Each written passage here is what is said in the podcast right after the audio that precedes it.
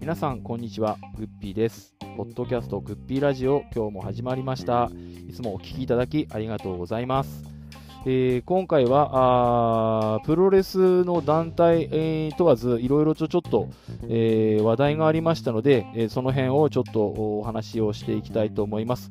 ワールドタックリーグも終わりましたし、1.2有明の方もカードが出揃ったということで、この辺のことですとか、あとは毎年年末恒例となりましたが、プロレス大賞が発表されまして、この受賞の状況とかですね、これの、まあ、なんか本当にそれでいいのかななんていうところを、まあ、ちょっと思ったところがあったので、その辺を、えー、ユタさん、ゴゴさんと、柔術家のエヴァさんと4人でいろいろとお話をさせていただきました。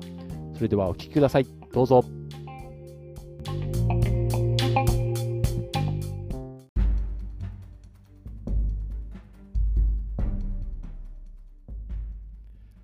ポッドキャストグッピーラジオは、回ごとにレギュラー MC 陣が入れ替わり、MMA、プロレスリング、映画など、私たちが好きな話題を深掘りする番組です。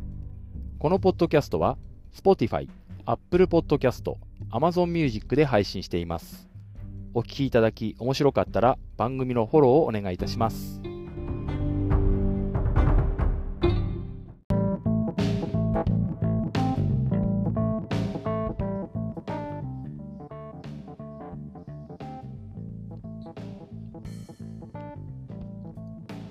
はい、ポッドキャストグッピーラジオ、今回もプロレスのネタ盛りだくさんでございますが、あワールドタックリーグなんかも終わりましたので、えー、1.2有明ノアとかその辺も含めていろいろなお話をさせていただきたいと思います。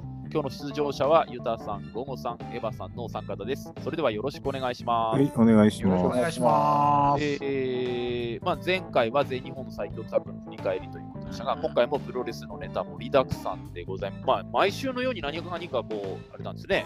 プロレスでネタがいろいろありますね、なんかね。えー、えー、あの次週、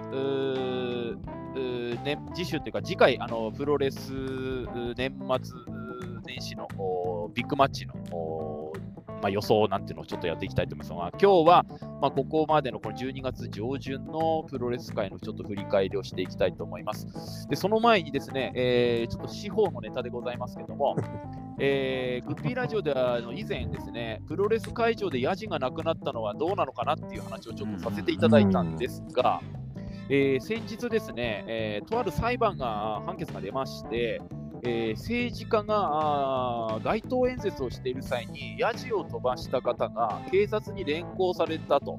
で、これは不当だということで裁判を起こしていたんですが、その判決が出て、えー、まあ、連行するのは不当だと、まあ、ヤジも、まあ、ヤジをヤジを飛ばす権利というものが、まあ、認められたというような感じではないかと思うんですけども、まあ、エヴァさん、大体そんな話でいいんですかね。まあ、そういうことです、ね、僕のかなりざっくり言ってるんですけども、うん、まあ、あの件に関してはどう思いました？あの、まあ、当たり前の話ですね、あれは。あの別にあれは、ほらあの、言われる対象が、あのまあ、と安倍元首相だったから、はい、いろいろ騒ぎになったけど、別にあれが誰であっても、やっていいんですよ、別に。あの、ね、人格攻撃とかじゃなければ、はいはいはい、あと死ねとか、なんかそういうことじゃなければ、ちゃんとお前らの政策がおかしいとか、うん、っていうのは、それ批評であって、まあ、あの悪口ではないので、何言ってもいいんで、だから、あの新日本の会場で、はい、あのなんかね、芝居やめろとかそういうこと言っても別にいいっていう。ですよね。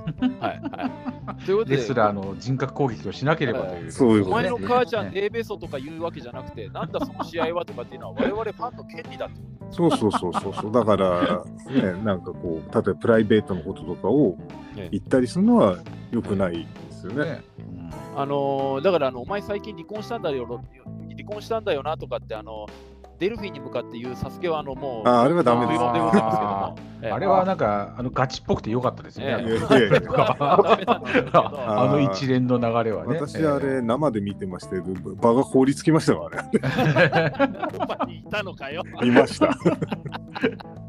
まあそういうこともありましたけど。ね、俺あの昔あれですよあの大晦日のライジンを見に行った帰りに、はいはい、最強戦の中で、はい、あの当時某大手団体の某プロレスラーが、はい、あのおそらく一般の女性と一緒に歩い乗ってて、はい、あの渋谷で降りてなんかしけ込んでいくのを見たんですけれども、はいはいはい、そういうのもやっぱ個人名は言っちゃいけないなと思いました会場で。おめえこの前姉ちゃんとしけ込んだだろうとか、しけ込んでだろうしかも姉ちゃんの方が背高かったぞとかそういうこと言っちゃいけないそれはちなみに 誰なんですか、えー、言えないです。ヒントだけ、ヒントだけ。あのあのヒントは、あの某某大手団体の、まあ、いわゆるジュニアの人でした。ジュニアの、ああ、えー、現役ですか、今？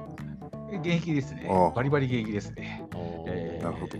あのまたあの収録これ切れた後にまたお話します。あのそれはどうしても知りたければ、えー、あえー、そんなこともありましね。ヤジヤジってどうなのっていう話して、まあ僕もあのなんか最近のプロレスファンってななんて言うんでしょう。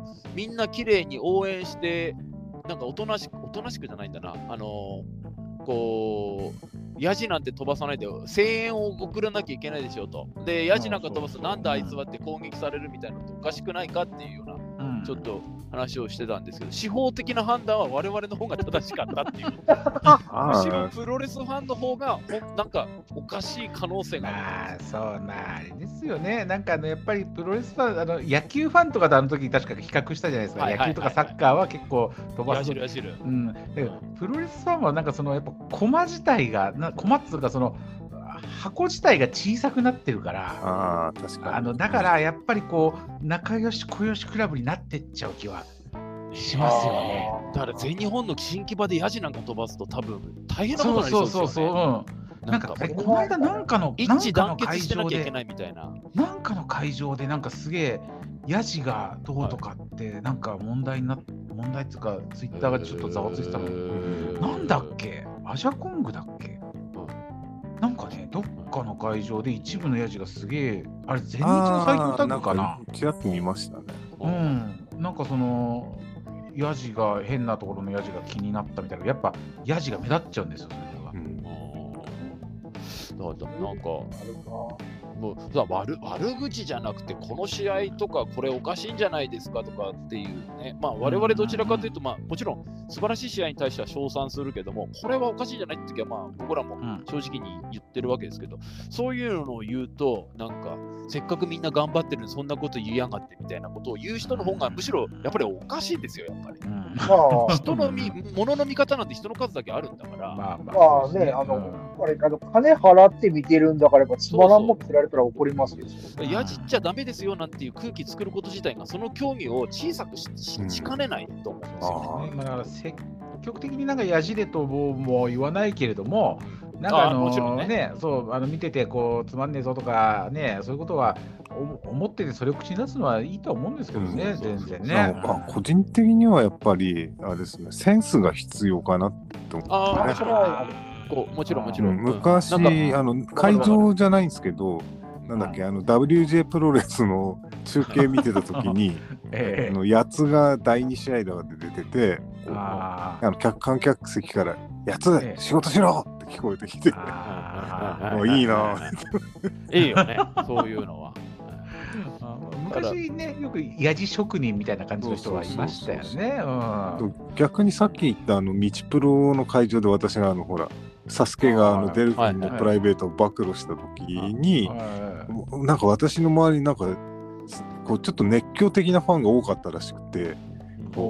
サスケが出てきたらもう「サスケ帰れ!」ってずっと叫んでるんですよ。でなんかこうこうなんサスケがこう誰々をこうサスケ組に入れようかなみたいなこと言ったらなんか横にいた女の人は泣きながらあいつ行かないわよって泣きながら叫んで やばいよ、やばいよ、それ。やばいよ。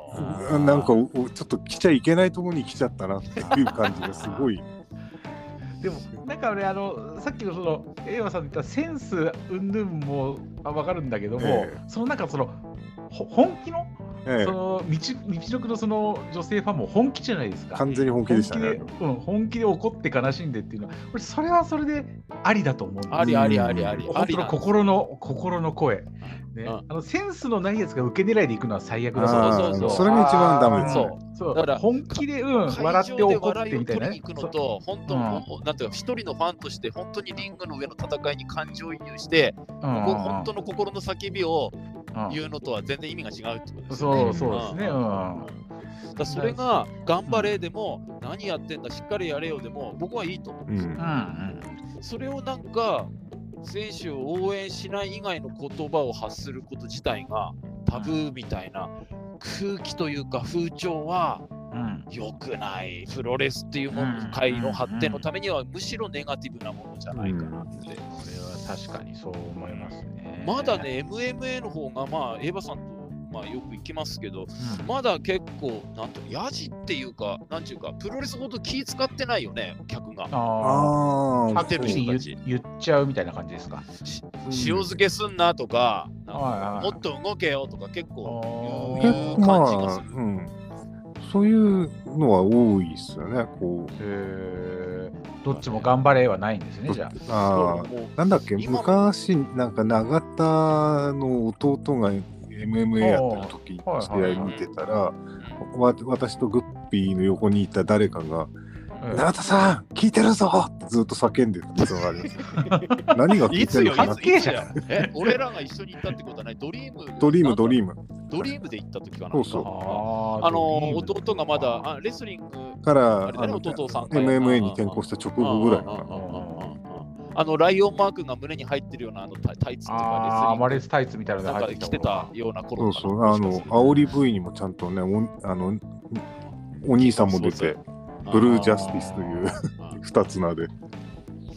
いや、でもまあ、格闘技会場よくわかんないのは、なんか俺、プライド1を見に行った時に、ええ、あの第1試合で村上和成出たじゃないですか。村上対ジョン・ディクソンかな、はいはい、あの時俺の俺と兄貴の左側に座ってた一団がすげえ勢いで村上を応援してて、もうななんか UFO とか T シャツ着てたんですかもしいや、まだ UFO の前ですよ、全然。あの時はまだ話術研修会じゃないですか。そうそう。なんかモーリス・スミスにアメリカかなんかで KO された直後ぐらい。ああ。で、なんかもうすっげえ村上のことを応援してて、なんかめちゃくちゃ大試合から湧いてくから、なんかこんな人気ある選手なんだと思って、あのその後試合進んで第3試合ぐらいになったら、あの T シャツ着た村上がその横の集団に挨拶に来てたんですよ。身内じゃんと。よかよかった、変なエジ飛ばさないでとか思いながら。そうですね。ちょっといかつい集団でしたし。しっかりやれ村上なんて言ったら、隣の人たち締められてたかもしれない。そうそうそう。あの、ゴモさんどうですか？このヤジ問題っていうか、その改めて、その司法ではまあ認められたんですけど、プロレス界はなんかダメっぽい感じがでなんかはびこってる気がするんですよ。まあ、僕は正直、まあ、やそのやっぱりやじのレベルですよね。うん、やったらいいと思います。確かに。なき合いでと言いましょうと変な話ですしね。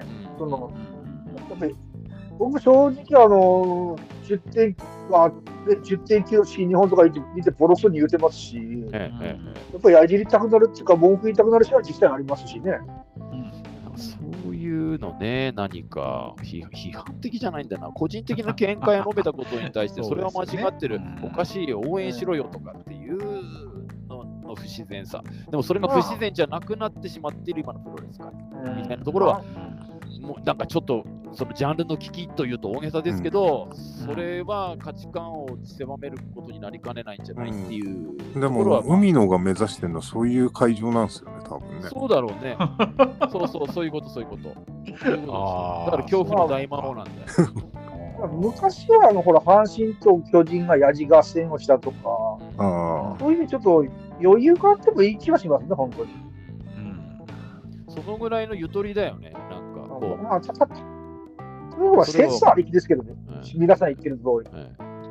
そこがしょっぱいと本当に、ね、えらいことになる。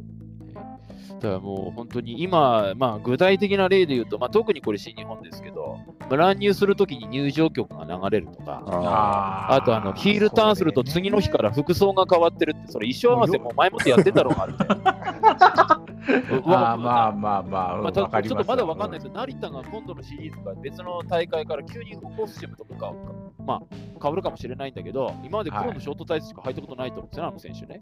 はいはい、これが、あのー、まあ、感覚が空けばいいですよ、またシリーズが一区切りして、はい、これがあのヒールターンして次の日からいきなり服装とか変わられると、すっごいかっくりくるんですよ。あまあ、なんか分かる気がします。そのリング上のパフォーマンスよりはるか前から打ち合わせで決まっていて、衣装合わせしてんじゃん。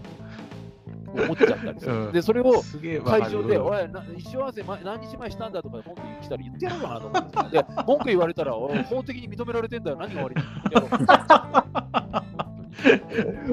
俺、俺、それね、あの、わかります、わ。かります、わかります。俺ね、そう、俺、コスチュームよりね、あの、あの曲、入場テーマとか、であのがっくりくるのがあって、あの昔あの橋本亡くなった直後に、武藤長野対天小寺かなんかを確か追悼試合やったんですよ、どうも。はいはいはいはい、で、それがなんか武藤長野に勝ったんですけど、終わってなんかのオーロラビジョンの方行ったら、うん、あの橋本の曲かなんか流れて、オーロラビジョンに普通に橋本のがの映像が出て、要するに映像の橋本と武藤長野の3人揃い踏みみたいな感じの、あの絵で終わったんですけど、それがもう流れて、それを映像出すってことはもう、ここまで全部決まってたんじゃん。っていうことですよね。うん、そうそうそうそう。そうそうそう。そうやっぱね、それがね、もういや、そりゃそうなんだろうけどさ、とは思うんでも、ちょっとやっぱ引っかかっちゃうんですよ、そこは。そうなんですよ。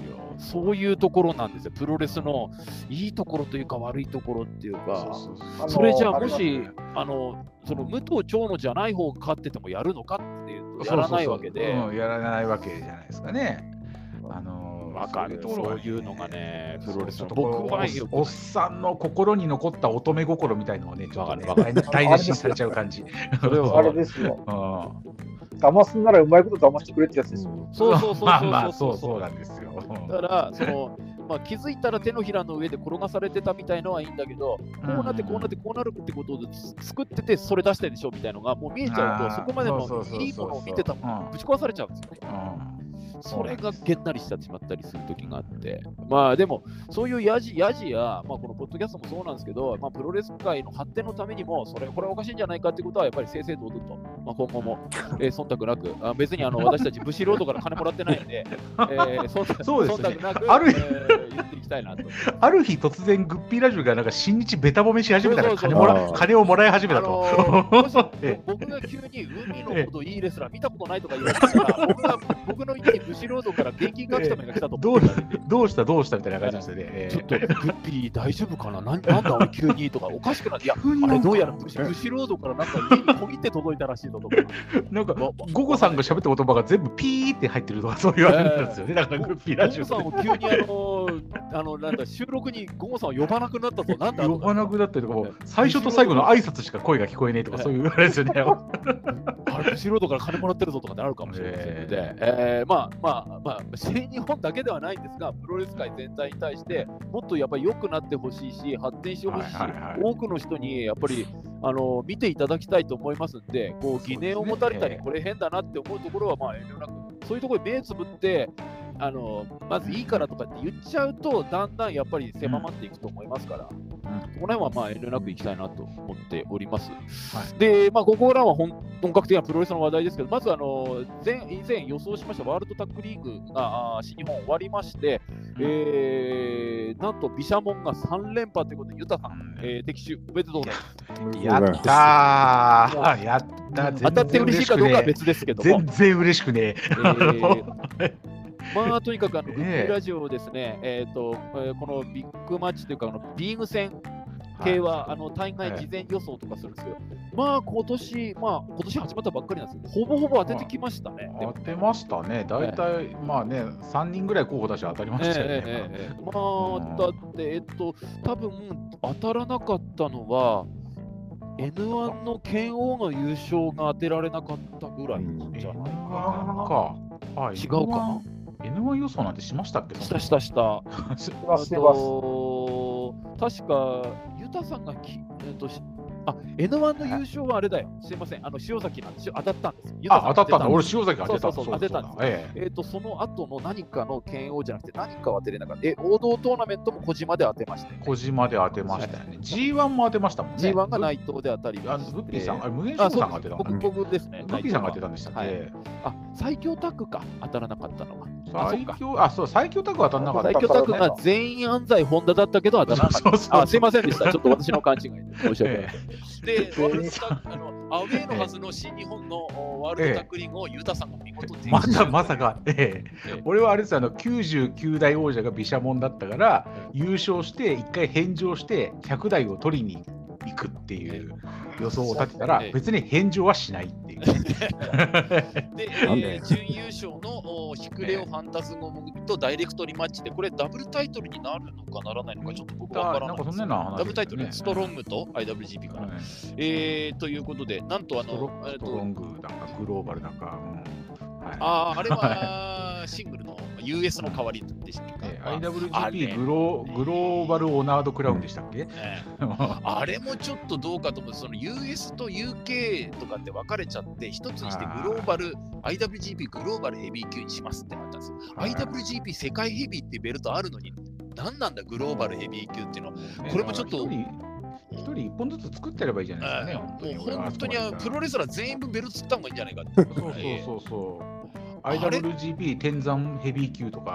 天山ヘビー級を小島が取るんですか、じゃあ。そうそうそうそうそう。そうするともリマッチ赤の天山が出てくる。はいはい、取り返すまで天山が挑戦するみたいな、そういう挑戦者かチャンピオンにどっちかに絡んでなきゃいけないベルトみたいなの作りゃいいですね。これは逆に MMA や柔術の方に、まあ、詳しいエヴァさんちょっとお聞きしたいこの新日本がやたらベルトを増やしていく、そのもともと IWGP っていうのは世界中にあるベルトを統一しようということで作ったベルベルトなんですけど、うん、その団体がですね、今、世界で一番ベルトを量産しているわけです。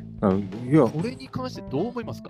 いや、まあ、ただ、いや、ほら、やっぱ我々の世代はあの IWGP 第1回から見てるじゃないですか。ええ、だから、うん、もう一応そういうこう全ての中で、まあ、まあ、キングオブスポーツじゃないけど、ええ、そういうが理念のもとでやってるのなそのそもそもインなインターコンチとかあと IWGP-US 王座とか何なのそれってしかまず思わないですよね。うん、そう思う方が普通だよね。うん、例えばあの、なまあ、NWF じゃないとことがあって、はいはいはい、で、ドラマだ、ね、やつだったら分かりますよ、まだ。で、この王座を取って、こう、IWGP に挑戦するみたいな流れだったら、なんとなく、ああ、なるほどねと思うんだけど、IWGP US を、なんか、例えばだけど、棚橋が取りに行くとか、何なの？ってお前、日本人だろみたいな感じですね。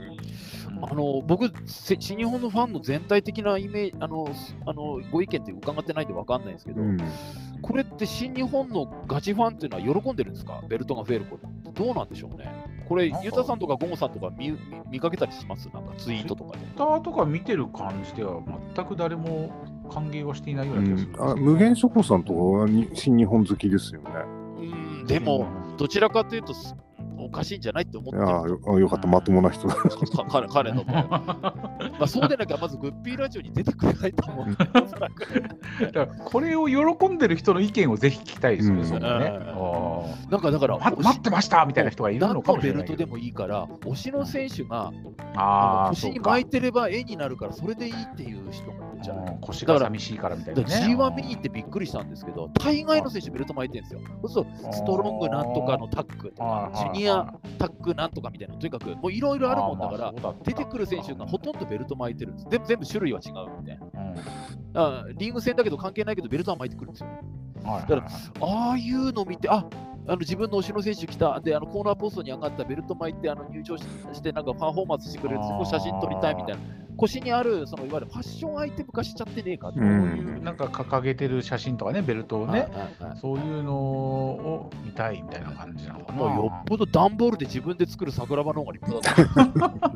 当時は画期的でしたけどね、桜庭ベルトもね。バンダレシューバーが欲しくてしょうがなかったっていうあのサクベルトですからね。ねだから、まあ、ゴゴさんどうですか、ベルト乱立っていうか、まあ、全日本はシンプルにベルトそんなにまあ、ないない方だと思いますよ。まあ、まあ、選手が少ないからって言わないでくださいよ。まあ、選手が少ないし、あっても、あってもよそに上げちゃいますからね。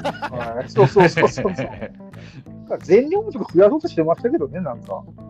だからあんなに本当にこのままだと選手の数いくとベルトの数が並んじゃうぐらいベルト増えていきそうな感じの勢いですけど、何をフロントが考えてるのかあとレスラーもそんなにいらねえじゃん。一つあってそれをみんなで取り合うのがプロレスだろうとかっていう人一人もいないんですね、うん、あれそれも不思議。なんかまあ、どこまでサラリーマン化しちゃったのかなっていう感じしますけど、まあ、もう最終的にはもうなんかそれこそ、ね、WWE みたいにチーム分けんじゃないの？みたいな気はしてましたけど、ね、WWE だってこんなにベルトないでしょう、でも。まあ、ないと思いますよ、多分なんなんですかね。全然喜ばしくないベルトっていうものを負ける人っていうのは世界で限られた人だけで、価値というものが、やっぱそうあってほしいですよね、仮面ライダーのライダーベルトを巻いてる小学生じゃねえんだから、そんなに簡単に任せんなっていう話なんですけど、すごくこう、ちょっとこう、新日本に対するこう、不信感っていうか、なんていうか、こう、ネガティブな印象をまた持つようなことが、ね、毘沙門3連覇なんせっかく頑張ったのに、ああいうことをオーナーとか会長がやると、あーってなっちゃう。っていう、その気がみたいな感じでね、ねなんでそんなの予想が当たるんだっていう話ですよ。本当に。一試合も見てないですよ、ビシャモの試合、本当に。ベスト4進出したチームのうちの3チーム当てながら優勝を私は当てられなかったっていう、むしろ、あの、まあ、海の成田だけが4つの来なくて、あとの3つは全部予想通り来て、まあ、ヒクレオファンタズムも来たんですけども、まあ、タッグ戦線はタッグ戦線で、まあ、面白くはなっていくんじゃないかと。せめてストロングとその IWGP タッグは統一して、1本にでもして、少しずつこう、ちゃんとこう、なんてなんていうんですかね、ベルトも整理していってほしいなという気もするんですけど、で、その、まあ、ビシャモさん、まあ、新日本の話題にちょっとつながるんですが、まあ、清宮が、まあ、あワールドタックリーグに参戦して、まあ、結果はあまり思わしくなくて、まあ、リーグ戦敗退と終わったんですが、まあ、あのいろんな一本を作ってですね、えーと、最終戦でハウス・オブ・トーチャーですかね、とやって、うんまあ、そこでイービルとうまい具合に一本を作って、まあ、イービルの返しもうまくて、で結果、うん、あ1月2日のあの有明アリーナ大会で清宮、大岩対、うん、えー、イービルと裕次郎だったと思うんですけど、そうですよね、なんかそんな組というカードが決まりました。これであの有明大会は全カード、全順番が決まったそうでございますが、まあ、ここら辺もちょっとあの皆さんにお伺いしたいんですけど、まず有明大会、散々前前回、前々回ですかね、えー、どうなんだっていう話、ちょっとしましたけど、まあ、やっとカード揃いましたけど、ユタさんはどうですか、カード揃って、あと順番とか、まあ、この前、順番の問題を話しました。まあ、弱いですよね。うん、有明とか、うん、丸のか。とか体裁を整えようとして12月急ピッチでバタンバタンバタンってやったけど決まったカードがこう小粒なカードばかりでこう、ねと、今、えっと、ちょっと今のところどんなカードだったかもちょっと振り返ろうかなと思ってんですけど、大確かね、11試合ぐらいあったようなすごい多いんですよ。あの、アンダーカードも入れた13試合。13試合あります、ね、そうですよね。13試合あるんですけど、いい俺なんかね、その、まあ、新日から選手借りるのはいいんですよ。はいはいはい、はい、それはしょうがないかなと思うんですけど、はいはい、なんかね、謎なのは、うんジェイク・リーが第2試合のそうそうそうそうそう。タッグなんですよね。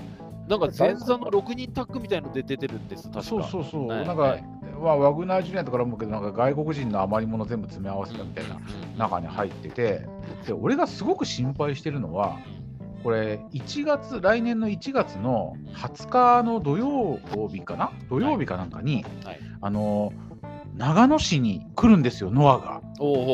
長野市のアークスっていうあのちっちゃい体育館に来るんですよ。はいはいはい、でそれ久々だからあのよく俺長野にいろんな全日とか来るとよく使ってた会場で、はい、で久々に近くだからノア行こうかなと思ってたらそのカード組まれるとジェイクいるかここまでっていう。なんか俺ここで離脱すんじゃねえのこんな前座で組まれるってことは、これなんかラストマッチ感もありますね。うん、そうそう、もうなんかもう今後もベルトとかもなく、じゃあここでって、ちょうど1年になるんでって、うん、ね、去年の元旦からじゃないですか、確か。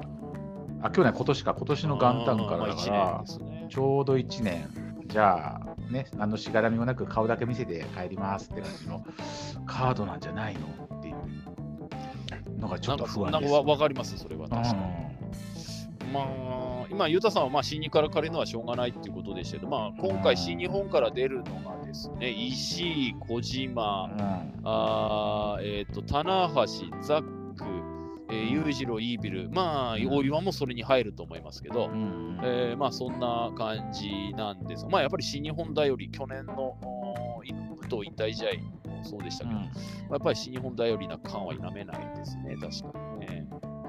あとゴンさんはどうですか、この今回の有明大会、カード揃いました？僕はユタさんとちょっと意見が違うのが、はい、その、ジェイクの試合が一番面白そうなんですよね。うんと、ジャック・モリス、アンソニー・グリーン対ワグナー・ジュニア、ビニー・マッサーロ、ちょっと僕わかんないな。あと、タイタス・アレクサンダーっていう選手。はい、外国人6人。外国人はい。この外人6人が一番面白くなりそうですね。こんだけカード揃えて。こんだけ揃えて。第2試合ですよ。はい。そう。十何試合あるうちの第2試合ですよ。多分今今年のあの第2の長谷博になる予感がしてます。あのあの現職知事としてリングに前座で上がった時のような、はい、あのぶっちゃけ前座なのに盛り上げちゃったみたいな。あぶ,、まあ、ぶっちゃけ武藤中村エルも面白かった。はいはい今年は X 枠がないから今のところないですね。まあ、ないですね。えー、ただまあ、文句がまあ、言いたいのが、やっぱ正直、まあ、小島聡と石井とやって信じ、それ意味あるのかと、郷潮崎とかこれは多分僕の、完全な僕の妄想ですけども、えーと、うん、剣王と磯谷の勝者に対しての次のチャレンジャー作りだと思います。そうそう、それは分かるんですけど。実績作りですよね。うんうんうんだどっちがか、まあ、僕はソヤに勝ってほしいと思ってるんだけども、まあ、誰か勝ってところに出てきて、次俺とやれやっていう要因が、この石井と小島のどちらかなんだと思います。あ石井と小島が逆に挑戦すると。ああ、そうそうそう。その挑戦者作りの、ね、前振り。で僕はちょっと。イービルはないでしょ、まず。いきなり。まあ、清宮に勝ってイービルってことはないと思って。これは、まあ、でも、あれでしょ、もう、試合自体はどうでもよくて、はい、あのハウス・オブ・トーチャーの他のメンツがいかに乱入してくれるかの試合でしょ、これ。この試合はだからもうみみあのどっちが勝つか負けるかじゃなくて、見応えというか見どころは、えーと、どどれだけ新日本色をそのまま持ってきてぶち壊すかどうかです。どんだけブーイングを浴びられるかどうか、そこが裕次郎でいいのプロ,、プロ根性だと思いますよ。まあ、よ常に用とかが来れば勝ちですよね。うん、だそこに、えっと、大岩と仲のいいボルチンがあ乱入してきた ハウス・オブ・トーチャーを止めに加担するみたいなところも面白い。ちぎってはなきゃ、ちぎってはなきゃ、ね。えー、そこら辺はどうなるかもありませんが、まあ、ただこの、あのまあ、年末年始のビッグマッチの予想の回でもまたその時改めてお話したいと思いますけど、小島と石井はメイン、メインというか、あの GHC の次の挑戦者の出てくるための振りだだろうと思ってて。ね、ただ、どこれが勝った負けたになればね、うんうん、勝った方が上がってくるみたいな感じです、ね。はいはい、こんなケースどうしても言いたかったんですけど、はい、小沢大和田組あるでしょ、ダークマッチで。ああ、一番最初の試合？はい。どうせ新日借りるんなら、ロイベン、中島とやれよと。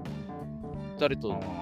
と、近藤修二に三輪あの三輪脇、あのあれですね、最近なんか指定タッグみたいになってますけど、対、えー、小沢大和田っていう、あの、まあ、なんですか、うん、若手の若手オープニングマーですね。ですね。えー、これにはヤングライオンぶつけろってこと新日本そうそうそうそう。どうせ新日本とぶつけるんだ。あ中島ともう一度、オクスカーロイベン組みたいなとか。そうそうそうそう。まあ、そあれなんですか、そこまで人貸してくれなかったんですかね、だね、新日本。まあ、ノアも人余ってますからね、今ね。そんで、あの、ダークマッチに、あの、近藤と宮宮脇入れて5対5にすればいいし。なああ、そこに？ああ、それ余った2人をね。で、そんで、ダークマッチ第2試合が8人タッグで、ここに小結軍団の稲葉とか入っちゃって、だ何のためにあんなユニット結成したんだって第2試合のダークマッチにいいのか、小結軍団。本当に出してあげるってだけのカードですよね、そのダークマッチでね。で、ちょっとこれもまっすぐでなんかしゃ結構喋ってばかりで、これだけもう一つ言いたいんですけど、はい、これまたアメリカでなんかベルト作るんじゃねえかなと、ノアと新日本用で。ノアと新日本のベルトってこと？はい、あの、その塩崎。アベマヘビー級とかって。そうそう。アベマで？塩崎。はい。その。それはねじゃない、うん、いや、ちょっとあるかなと思って。だって、ね、ないと思うよ。まあでもあんだけ IWGP の名前のベルトは量産してたから、アベマのお金で1本貸してよっていう気がするけど、なんかいいいいだろ、1個ぐらいみたいな、なんかグローバル、グローバルはめんどくせえけど、なんかなんかなんとかストロングくれよみたいなのはね、あるかもしれないけど。まあでも1年経ってまた新日本代理のノアは、なんか実際はちょっと武藤が引退して苦しいんだろうなっていうのはちょっと見えてきちゃいましたね。うん、なんかちょっと。新日本大売りにしては借りる人間がちょっとしてるけど微妙なんですよ、本当に。うん。なんかもう何がしたいんだから、ね。その先につながり人生じゃないべったり、べったり行こうとするのかなと思いつつも、この間、あの、日テレプロレス70周年っていうので、そうそう、全日とノアが今度はね、まあ、日テレっていう絡みだと、それは全日とノアになっちゃうんですけど、あれはなんか全日とノアが協力してやる興行みたいな。でもあれもひなんか見ました ?YouTube の会見。あの会見は見てないです。概要は大体分かりました。えー、地上波でやっていくとか、要は日本テレビも今、えー、ななんていうんですか、そういうネタ？ネタ？なんていうの？あれコンテンツ？そうなんですよ。あの、テレビ局作りたいでしょうね。そう、テレビ局はなんか今、その客入れるイベントやりたいらしいんですよね。あの、この間、去年とか、あ、これは今年か、あの、TBS のラビットラビットが、あの、ラビット。川島が司会してそうそうそうそう、あの、はい、あれがいろんなあの芸人が歌歌ったりするのをやってラビットロックっていうのを代々木第一でやったんですよ。うん、それが結構もう会場もチケットもソールドアウトだし、あのオンラインチケットもうちも買ったぐらいですから。嫁が好きで。あれもなんかそのテレビのやつ仕掛けたのでは結構な売り上げになって、うん、でグッズも飛ぶように売れてで、なんかその今テレビ局金がないから、そういう客を入れるイベント自前でなんとかやりたいらしいんですよね。それでなんかその一環じゃねえかなスポーツコンテンツが欲しいってことですよ、ね、そうです。自前で抱えられる利益を出す。それだから、じゃねえかだからあんなチケット高いですかねえ？あそうチケットがすげえ高いんですよね、今回、全日のあの、はい、あのノアとのやつ？そう、最善が10万とかなんですよ、後楽園ホールなのに？そうそうそう、最前列なんかグッズ付き10万。でもなんかね、あの俺、YouTube のその会見見たんですよ、はいはい、あの生中継のやつ、はいはい。で、生中継始まりますって言って、パッて始まったら、なんかもう、すげえなんか裏さびれた会場。で、なんかあの疲れ切ったサラリーマンみたいな。日テレの局内で会見してるわけじゃないいやー、なんかどこでやったんだろう、なんかすごいね、で、あのマスコミ用の席もすげえ閑散としてて、なんか疲れたおっさんみたいなのしかいなくて。でなんかそようやく始まったと思ったらあのいきなり YouTube で生中継なのにまず権利の都合で流せませんっていうところ 何これと思って。いや多分だけどなんかその過去の映像みたいなの流したと思うんですよ。いろんな名場面集のダイジェストみたいな。でだけどいきなり YouTube で配信してるのに権利の都合上流せませんが何分間か続いて、はい、で終わってなんかしばらくしてようやく会見みたいなの始まったら、はい、YouTube の生中継をやってるにもかかわらず YouTube の CM 入るんですよ。質疑質疑応答中なのに。えみたいな。どういうことこれ？と思って。あれって意図的なものじゃなくて勝手に挟まれちゃうんですかね？いや、どうだでも、そういう枠しか取ってないってことですよね。なんかその CM 入る枠しか取ってないってことです、ね、あんまり予算はなさそうな。そう。で、音声もなんかね、すんごい飛び飛びっていうかね、なんか急にものすごくでかくなってちっちゃくなったりとかで、すんげえ聞きづらくて。あのまあ、全日本じゃなくて、日テレといえば Hulu とか、まあ、はいはいはい、各社でやってる TVer なり、まあ、いろんな配信サービスをもう手掛けてるわけで、そこら辺はまあお茶の子さいさいというか、ノウハウはしっかり持ってるはずなわけですよね。それなのになんかその YouTube で積んどこな会見っていうのは、なんかちょっとパッとしません？うさんくさいな。まあなんかでも地上波でやるらしいですけどね。その、うん、あちょっとその関東ローカルなのか全国そうそうそうそう。なんですけど、地上波でやるってのはまあ確かにね、まあ夜中の2時半とかにやるんだろうな、どうせとかって。まあ昔みたいに日曜日の夜10時半とか11時とか、あのやってたあのガキの使いの今やってるぐらい。そうそうそうそう、あの時間で、ね、あのぐらいでもいいですけどね、まあ、毎週でもいいから、全日本とかの試合が30分でもいいから地上波で見れたら嬉しいですけどね。まあ30分の深夜枠のような気がしますけどね、まあどの程度やるありましたよね、あの三沢小橋みたいのもフルタイム見せるんだけど、はい、あのあ30分の尺に収まらないんで、はい、続きは来週みたいなね。前前半後半で分かってね、あれはひどかったな、本当に。であれなんですよ、その頃のあのゴールデンで、あの鬼塚とかのボクシングを話してて、俺、それすげえそれで頭にきたんですよ。こんな、こんな軽い階級のペチペチした判定の試合を流すくれたら、なんでミサーの試合流さねえんだっつって、毎回兄貴とブチ切れてたんですけど、あの片岡片岡鶴太郎が出てきて、鬼、鬼って言ってるんですよ、ずっと。覚えてるな。こんなもん、こんな三文芝居流せよったら、全然違うぜ、全日ってぶち切れてたんですけど、なんかそれを思い出しましたね。えー、ちょっと全日本っていうか、日テレプロレスでしたっけ？名前。なんか。日テレプロレス、うん、なんかプロレス70周年、あ。あれもちょっとね、ちょっとどうなっていくか、ちょっと注目ですか。うん、まあ、いい方向にもちろん向いてくれればいいんですけど、手こになりそうな嫌な予感がしますね。うん、えしますけど。で、まあ、あの、プロレスネタ、まあ、続いてなんですけども、とつい今日、まあ、収録時点の本日ですかね、えーと、はい、東京スポーツ主催だと思うんですが、プロレス大賞が発表されて、各部門もそれぞれが発表されたということなんですけど、ゴ、うん、さんな、誰が何を取ったっていうのすぐ出ますか、今。出せる？今ですか、ちょっと後でね。はいはいはい。えっ、ー、と、覚えてる限りで言うと、MVP がないと、まずこの時点で僕はクエスチョンなんですけども、えー、っとね、ベストタッグがビシャモン、まあ、これはまあ、100歩譲ってか、まあ、3連覇したからいいかと、まあ、自分の中では斎藤ブラザーズだと思ってますけど、まあまあまあ、ビシャモンでいいかっていう感じなんです。ベストバウトがね、ちょっと分かんなかったです。オスプレイ、ケニー・オメガだった。んじゃないいや、あの、ムタ対、ね、あ、違う、ムタ中村か。ムタ中村。元旦のムタ中村です。はい。はいはいえっ、ー、と、他は誰だったんですか？他は、ね、言ってきますよ。あ、一覧、はいはい、一通り上から順番に。はい、えっ、ー、と、で、その最強タ最優秀タッグがその2人で、主勲章が高高橋宏夢。うん。担当賞が剣王。はいはいはい。技能賞が青柳優馬。はいはいはい、はい。新人賞が斎藤ブラザーズ。新人なんですか？まだ2年目？そうですね。3年目かな？まあ、3年目？まあ、まだでも新人ですか、ね。えっと、去年安西ですよね、新人。はい、そうです。去年安西ですね。で、はい、女子プロ、女子プロ対象が中野タムって人ですね。誰だ、それは？ああ、またスターダムとか、ね、確かあ、やっぱスターダムの人なんだ。あなんでチーム200キロじゃないんですか僕200キロは、なんかね、あの最優秀タッグで1票だけ入ってました、確か。そうなんですって。うん、そうなんだ。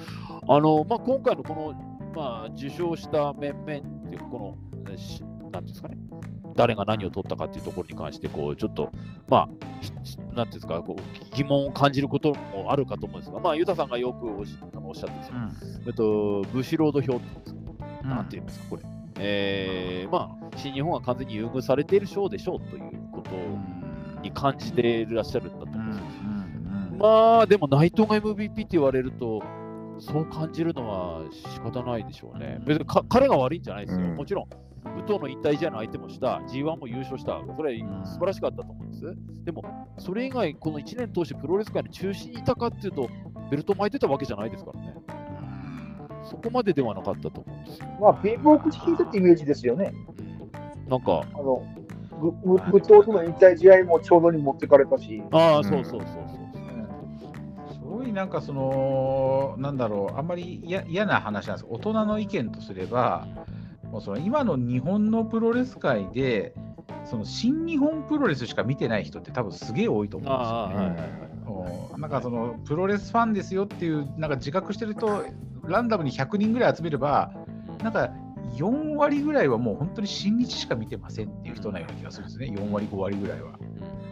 であの昔のファンとか今、まあ、昔から生き残ってるファンとか新しいファンとかもいると思うんですけどなんかある程度いろんな団体見てますよっていうのが残りの半分とか半分以下だとかって思えば、うん、でまあ、当然その半分の中でも新日見てます。新日も好きですっていう人もいると思うしそうなっちゃうともうまずじゃあ新日からっていうような気はもうなんかしちゃうんだよな。ゴンさん誰が何秒取ったかも分かります？今分かるやつと分からんやつあるんですけど。MVP は誰が何秒 ?MVP、あ、ちょっと待って、今いきますはい、はい。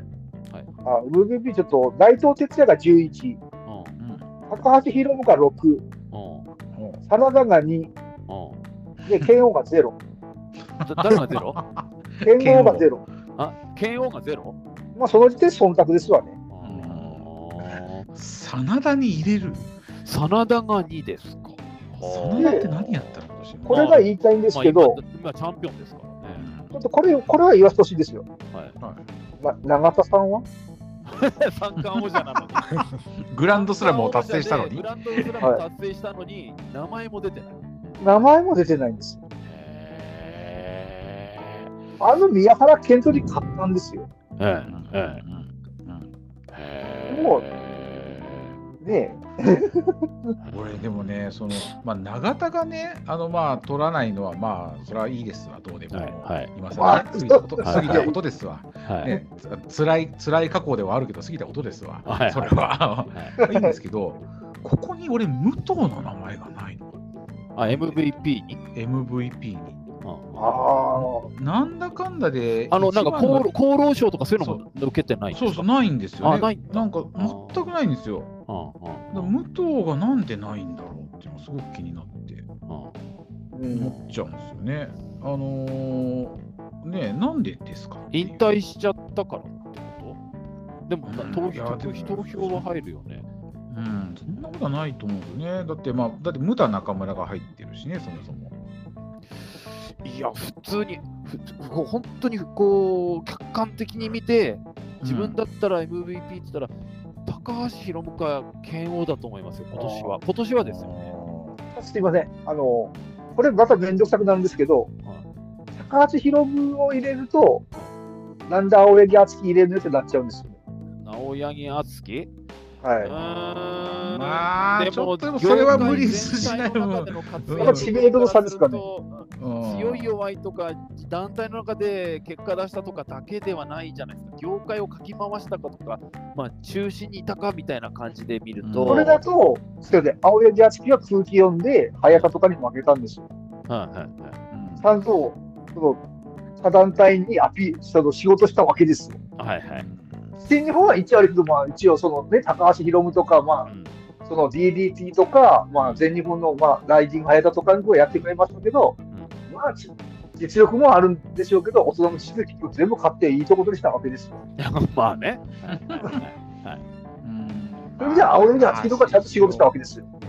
でもやっぱりそのジュニアのオールスターみたいのを主催して各団体こう駆けずり回ったりしたっていうところで、そういう実績じゃないかな。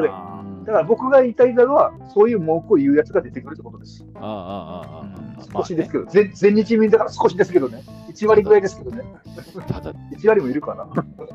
でも、内藤が MVP っていうのがなんか本当にちょっとちょっとびっびっくりぐらいです。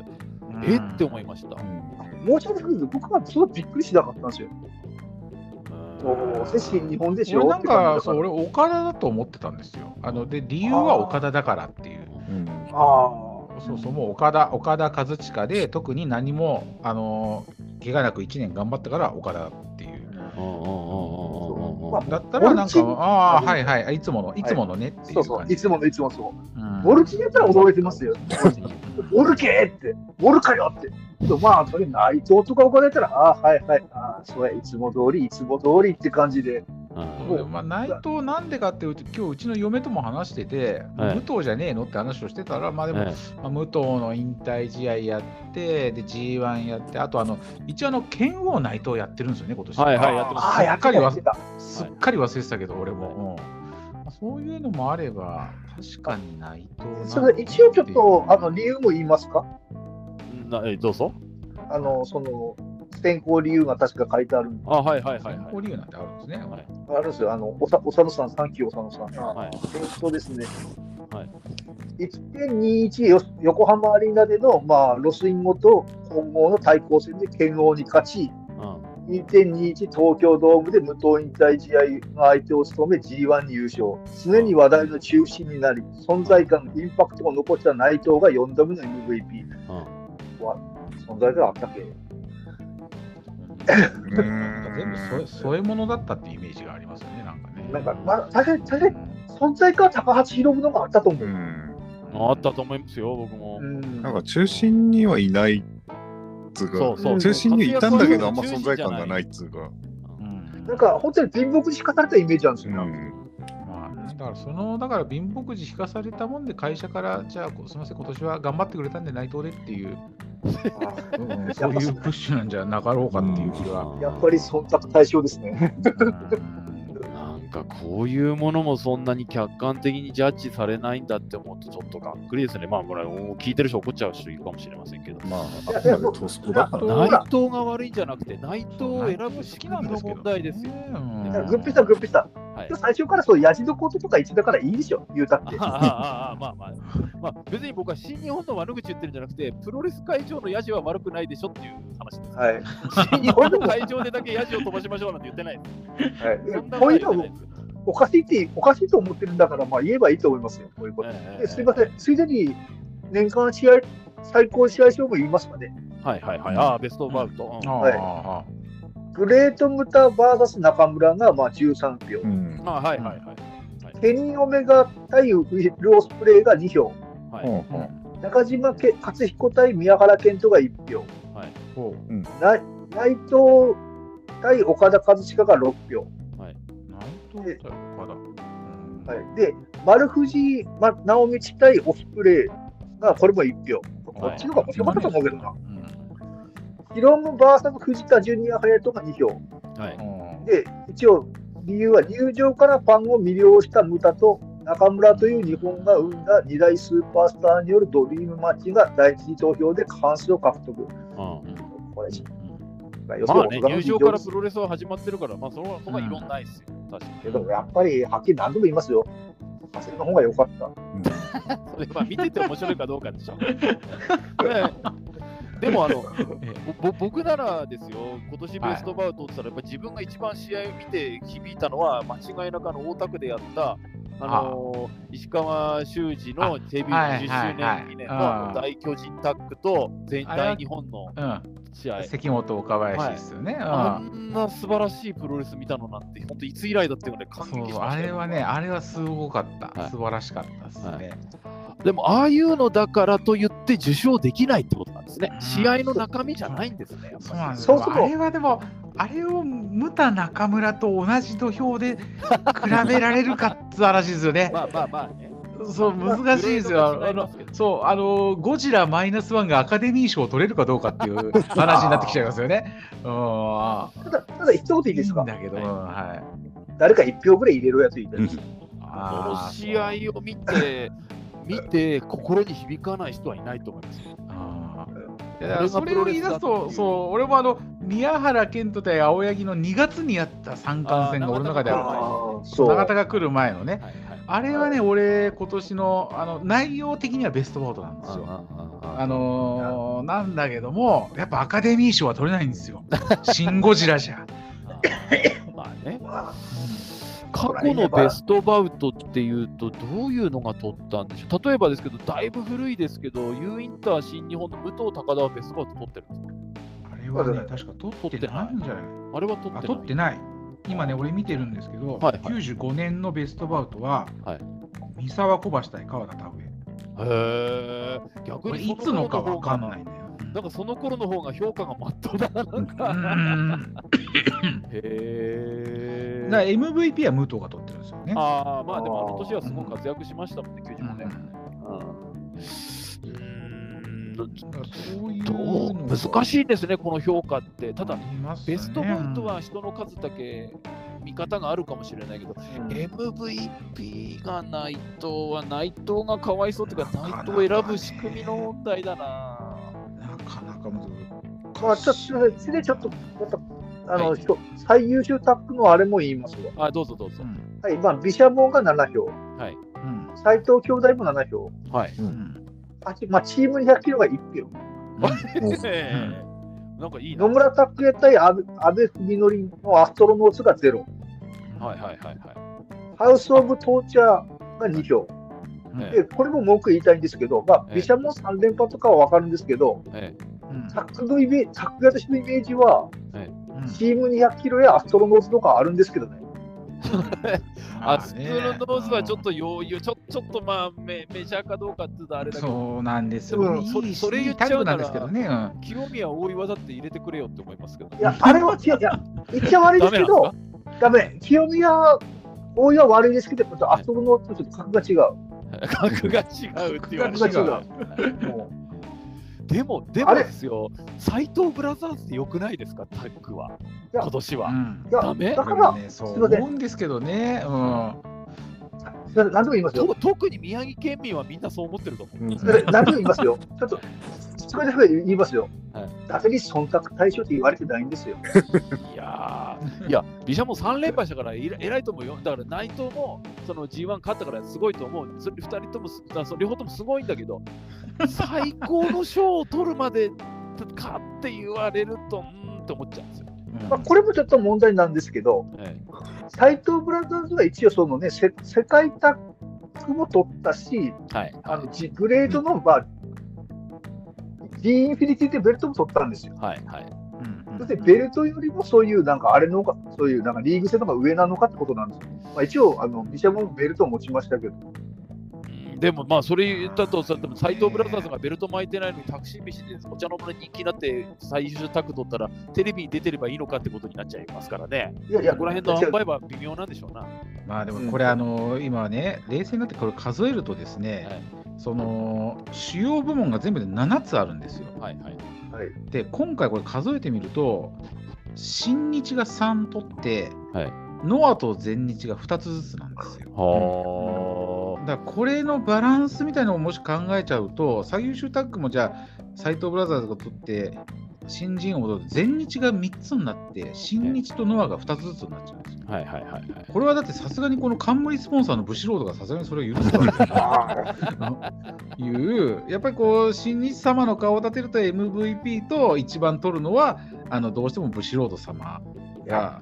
おとり遊ばされた後に下々がその残った魚の骨と皮を分けるみたいな。残ったパイを分け合うと。だったらもう最初からブシロードプロレス大賞とか冠スポンサーなりゃいいじゃんと思う、まあ、そしたら新日本が独占とかつっても、えー、あそれはそうだよねってこう素直な気持ちで認められるまあそれ、まあまあそそこはそうですね。確かに。実際ツイッターで23年前そういう議論がありました。はあ、やっぱり。今年は今年はなんか僕の感覚ですけど、みんなあきもう諦めてる。ああ、もうこれはもうどうしようもないんだ。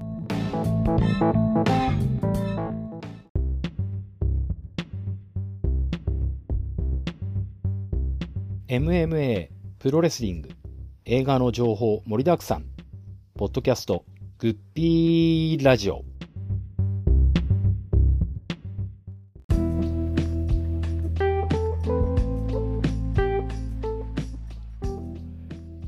かがだったでしょうか、ポッドキャストグッピーラジオ、今回は年末に向けてプロレス団体いろいろと盛り上がっておりますので、えー、その辺のお話をさせていただきました。あご参加いただきましたあゆたさん、ゴゴスさん、メバさん、どうもありがとうございました。えー、ワールドタックリング、ビシャモン3連覇、ユタさん敵地おめでとうございます。えー、一手に有明の方もカードも揃いまして、えー、まあ、まだあどうなのかなという気もしますが、まあ、ぜひみんなで盛り上げていきたいなと思っております。プロレス大賞のに関しては、あまあ、ちょっと個人的にも思うところがあり、いろいろと話題とさせていただきましたが、まあ、大方似たような印象だったのかなと思いました。まあ、これも人それぞれの意見があると思いますので、まあ、そういったこともあれば、ぜひコメント欄にお寄せいただけると幸いです。ポッドキャストグッピラジオ、今回はこの辺で終わりたいと思います。それでは皆さん、さようなら。